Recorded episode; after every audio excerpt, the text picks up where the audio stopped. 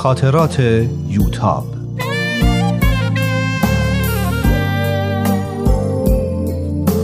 اثری از روحیه فنایان.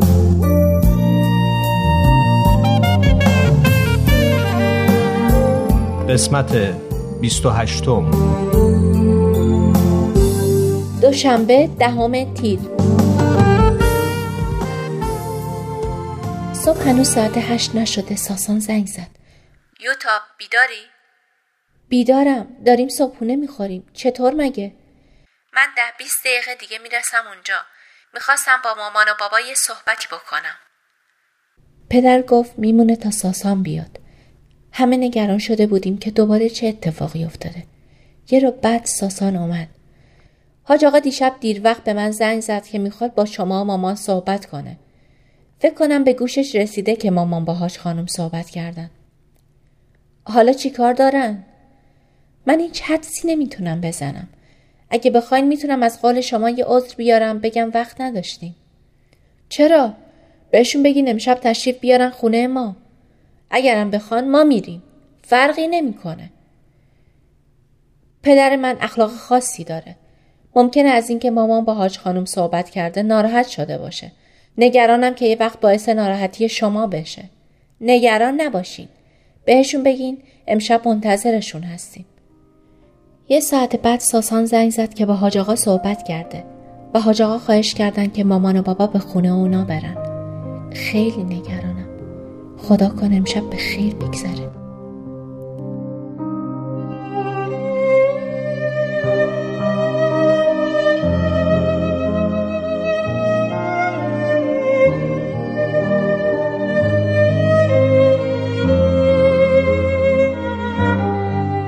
سه‌شنبه یازده تیر.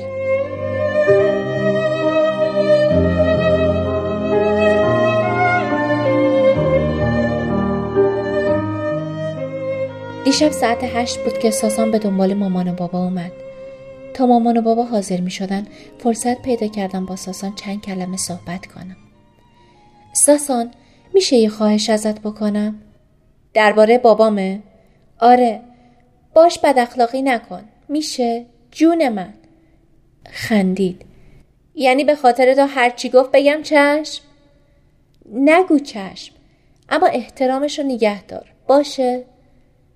با محبت لبخندی به من زد و گفت سعی خودم رو میکنم، نگران نباش.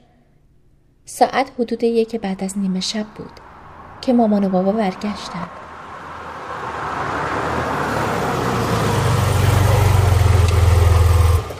تا صدای ماشین رو شنیدم، روپوش روسری رو پوشیدم، از پله ها سرازیر شدم.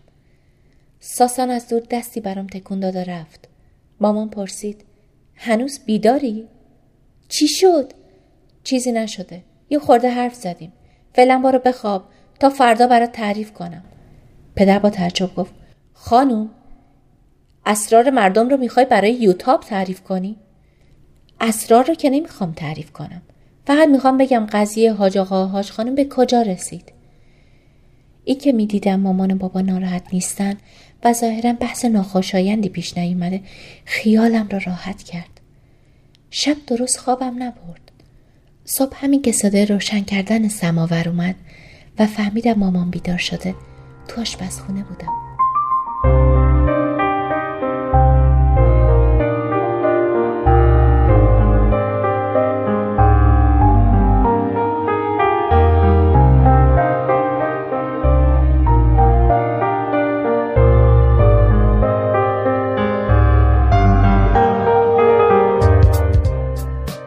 صبح بخیر. دیشب چی شد؟ هیچی. یکم حرف زدیم. حاج آقا با شما چی کار داشت؟ میخواست پادرمیونی کنیم که حاج خانم آشتی کنه. میگفت بچه ها درکش نمی کنن و همگی طرف مادرشون رو گرفتن. یه خورده درد دل کرد که با چه مشکلاتی به اینجا رسیده و حالا تو این سن و سال میخواد یکم آرامش داشته باشه. حالا حاج خانم باید چی کار کنه که ایشون میخواد آرامش داشته باشه؟ میگفت حاج خانم احترامش سر جاشه. خونه و زندگیش سر جاشه. خانم خونه اونه. برای زینب خانم هم یه آپارتمان خریده و زندگی خودش رو داره. کاری به کار حاج خانم نداره. حاج خانمم هر چی بخواد براش فراهمه. یعنی شما باید بریم به حاج خانم بگین این شرایط رو قبول کنه؟ آره دیگه. حاج آقا میگفت راضیش کنیم بیاد سر خونه زندگیش. اینو که حاج خانم قبول نمیکنه. شایدم قبول کرد. کسی چه میدونه؟ به هر حال ما گفتیم حرفه شما رو به گوش حاج خانم میرسونیم. حالا واقعا میخوایم وساطت کنیم که آشتی کنن؟ میخوایم کاری کنیم که مشکلشون حل بشه. اگه حاج خانم راضی به آشتی باشه چرا کاری نکنیم که آشتی کنن؟ آخه این خیلی بی‌انصافیه. چرا یه مرد باید بتونه با زنش اینطوری رفتار کنه؟ ما باید این قضیه رو تو چارچوب خودش ببینیم، نه از دید اعتقادات خودمون. به نظر من هم حاج خانم آشتی کنه بهتره. زندگیش از هم نمیپاشه. جدایی تو این سن و سال و تو جامعه ما کار ساده‌ای نیست. حاج خانمم کسی نیست که خیلی کارا رو بلد باشه و بتونه یه زندگی مستقل رو اداره کنه. به نظرم آشتی کنه کمتر صدمه میبینه. در واقع حاج آقا اون رو در مقابل عمل انجام شده قرار داده. کار زیادی از دست حاج خانم بر نمیاد. ساسان چی میگفت؟ ساسان زیاد حرف نزد. گاهی وقتا عصبانی میشد و سر تکون میداد یا پا میشد راه میرفت، اما چیزی نمیگفت.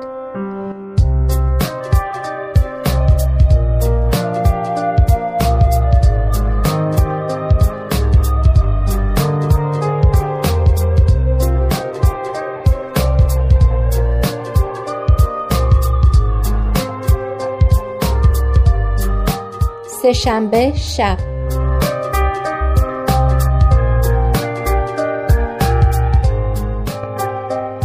ساعت حدود نه و نیم صبح بود که به ساسان زنگ زدم. خودش به من گفت که در این ساعت معمولا نیم ساعتی وقت داره و اگه کاری داشته باشم میتونم زنگ بزنم. خوشحالم که دیشب تونستی خودت رو کنترل کنی و چیزی نگی. ممنون. خیلی سخت بود؟ یکم. مهم اینه که موفق شدی. ناسازگاری راحته، اما سازگاری هنریه که ما آدما رو کنار هم نگه میداره. اما همیشه هم سازگاری جواب نمیده.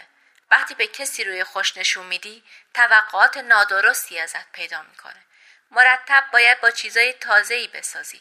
مثل مادرم، یه عمر با اخلاقای عجیب و غریب پدرم ساخته و حالا اینم آخریش.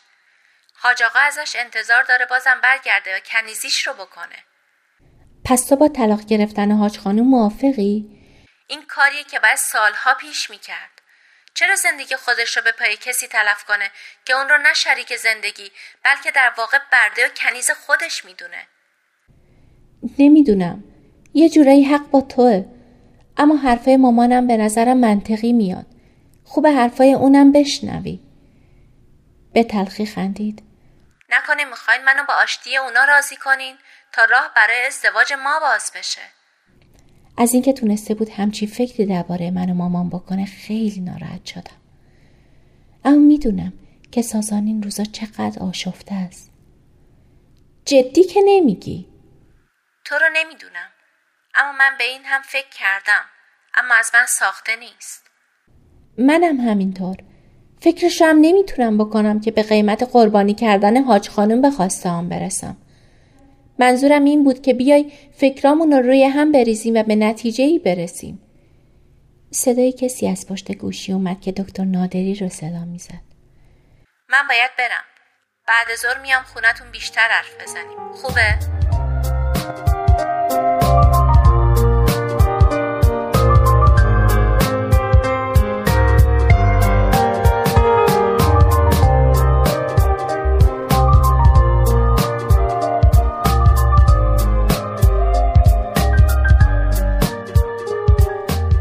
بعد از ظهر ساسان اومد و خیلی حرف زدیم. وقتی ساسان حرف مامانو شنید گفت اما من خودم مادرم رو نگه میدارم. هر چی بخواد براش فراهم میکنم. لازم نیست بخواد مستقل زندگی کنه. این حس محبت و حمایت شما خیلی خوبه، اما فکرش رو بکنین که این واقعا به صلاح مادرتون هم هست. برای مادر شما خانوم خونه و زندگی خودش رو داشته باشه بهتره یا اینکه احساس کنه کسیه که به زندگی پسرش اضافه شده. یعنی میخوایم بگی مادرم توی خونه ما احساس سربار بودن میکنه؟ اما مادرم یوتاب رو خیلی دوست داره. با شناختی که از یوتاب دارم مطمئنم که اونم میتونه رابطه خوبی با مادرم برقرار کنه. من هم وقتی این دوتا بیشه هم باشن خیالم راحته. میدونم که هر کدوم اون یکی رو داره که مواظبش باشه. همونطور که سازان این حرفا رو میزد فکر میکردم که زندگی آیندم در کنار حاج خانم چطور میتونه باشه. مطمئن نبودم که بتونم از عهده همچین زندگی بر بیام. مسئله این نیست. شما یوتاب ممکنه بتونیم به خوبی حاج خانم رو توی زندگی آیندتون جا بدین. با وضعیتی که یوتاب داره ممکنه وجود حاج خانم براتون کمک بزرگی باشه. اما خود حاج خانم چی؟ الان رنجیده خاطر و ناراحته. از روی رنجیدگی یه حرفایی میزنه. اما آیا در بلند مدت میتونه با عواقب عاطفی و اجتماعی جدایی کنار بیاد؟ برگرده به زندگی که مال خودش بوده و بهش عادت داشته بهتره، یا بخواد خودش رو با زندگی پسر و عروسش وقف بده؟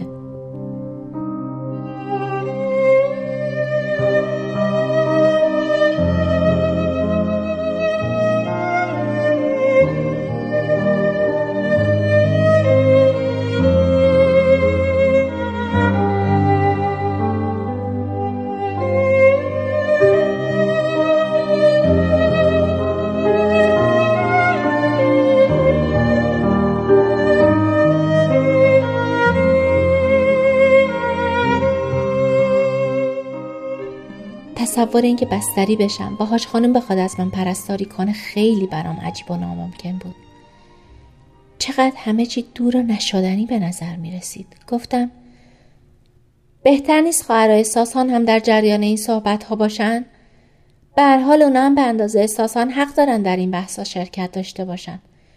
شاید راه حل های بهتری به نظرشون برسه. نمیدونم. نظر شما چی آقای دکتر؟ من حرفی ندارم. دیگه شوهراشون که لازم نیست بیان. فقط خودشون چهارتا باشن کافیه. هر طور صلاح میدونیم. دعوتشون کنیم بیان اینجا تا راحت‌تر بتونیم صحبت کنیم. قرار شد ساسان خواهراشو برای فردا بعد از ظهر به خونه ما دعوت کنه.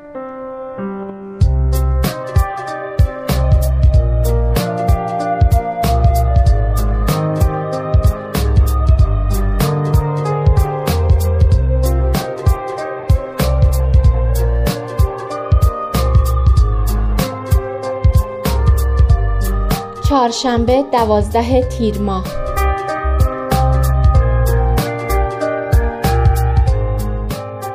بعد از آن قرار ساسان و خواهرش بیان و با من و مامان درباره وضعیتی که پیش اومده مشورت کنیم.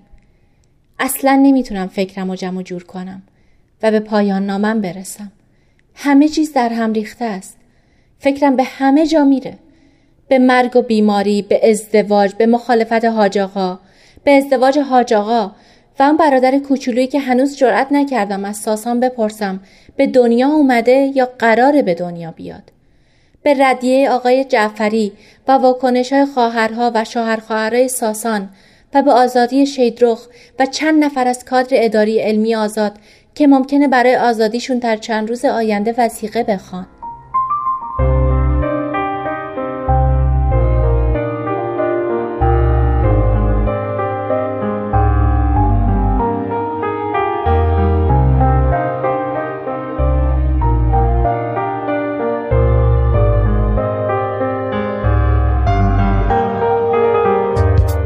شنبه سیزده تیر ماه.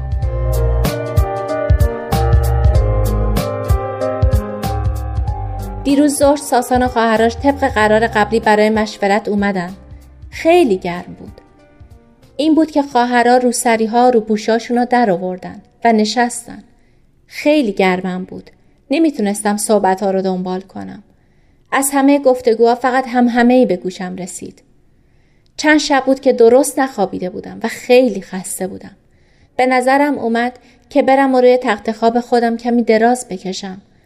اما همین که از جا بلند شدم صدای سوت و بد خشخش تو مغزم پیچید و دیگه نفهمیدم.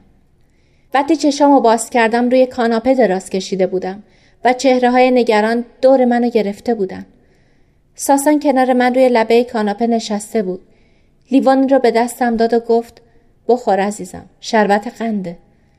بعد از چند دقیقه به کمک مامان و ساسان به اتاق خودم رفتم و روی تخت خواب دراز کشیدم. رنگ هر دوشون پریده بود و با نگرانی به من نگاه می‌کردن. لبخندی زدم و به ساسان گفتم طوریم نیست. فقط سرم گیج رفت. قبلا هم اینطور می‌شدم. در اثر خستگیه. فشارم پایین می‌افته. مامان وقتی مطمئن شد حالم بهتر شده به سراغ مهموناش رفت. اما ساسان کنارم نشسته بود و مش دستم رو در دستش داشت. چقدر چهرش خسته و نگران بود. ساسان همه چی درست میشه. فکرشو بکن سال دیگه همین موقع همه این مشکلات از بین رفته. من نگران مشکلات نیستم. نگران توام. این چند روزه خیلی ازت غفلت کردم. نباید تو رو درگیر مشکلات خودم میکردم. تو خودت به اندازه کافی نگرانی داشتی. دیگه من و تویی وجود نداره. در ذهن یادت باشه هیچ وقت ملاحظه منو نکنی. هیچ وقت با من مثل آدمای مریض رفتار نکن. باشه؟ اون وقت دیگه واقعا باورم میشه که مریضم. حرارت بدنت برگشت. بیا این شکلات رو هم بخور. ساسان جانم، انقدر خودش رو اذیت نکن. بعضی چیزا از اختیار ما خارجه. کاری که از دست ما برمیاد فقط در حد کمکه. این مشکل رو پدر و مادرت خودشون باید حل کنن. در نهایت تصمیم با خودشونه. سرش رو با ناراحتی تکون داد. درسته، اما نمیتونم نسبت به ناراحتی حاج خانم هم بی تفاوت باشم. داره خودش رو از بین میبره. تعجب میکنم که چطور هنوز انقدر حاج آقا رو دوست داره. دوستش داره و میخواد ازش جدا بشه؟ آره، چون احساس میکنه حاج آقا بهش بیوفایی کرده. اما حاج آقا هم لابد دوستش داره که حاضر نیست طلاقش بده. دوست داشتن اینا هم واقعا مصیبتیه واسه خودش. به نظر من که هر چی ماها کمتر دخالت بکنیم بهتره. اگه اونا رو به حال خودشون بذاریم، این محبتی که بینشون هست کار خودش رو میکنه. که آشتی کنن؟ چه اشکالی داره؟ بذار به جای رنجش و کینه و کدورت محبت راه رو برای خودش باز کنه. این بهتر نیست؟ ساسان چیزی نگفت. فقط چند لحظه به من خیره شد. ساسان لبخند زد. جانم، امرتون. تو از اینکه یه نامادری و یه برادر کوچولو داشته باشی دلخوری؟ آره. ولی اینا دیگه جزئی از زندگی تو شدن. راهی برای پس فرستادنشون هم نیست. پس بپذیرشون. هر وقت بهش فکر میکنم حالم بد میشه. اولشه. کم کم عادت میکنی. ساسان دیگه از کنار من تکون نخورد تا موقعی که خواهرش میخواستم برم. خواهرها یکی یکی با محبت منو بوسیدن و خداحافظی کردن و با ساسان رفتن. مامان میگفت حاج خانم باید زن خیلی خیلی خوبی باشه که تونسته دخترای به این خوشقلبی و مهربونی تربیت کنه. حق با مامانه. خیلی دوستشون دارم.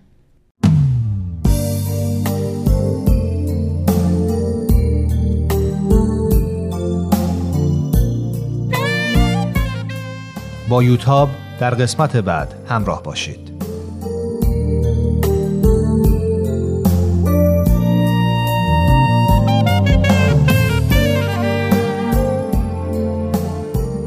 این مجموعه با همکاری تولیدات رسانه‌ای پارسی و مؤسسه فرهنگی تصویر رویا تهیه شده است.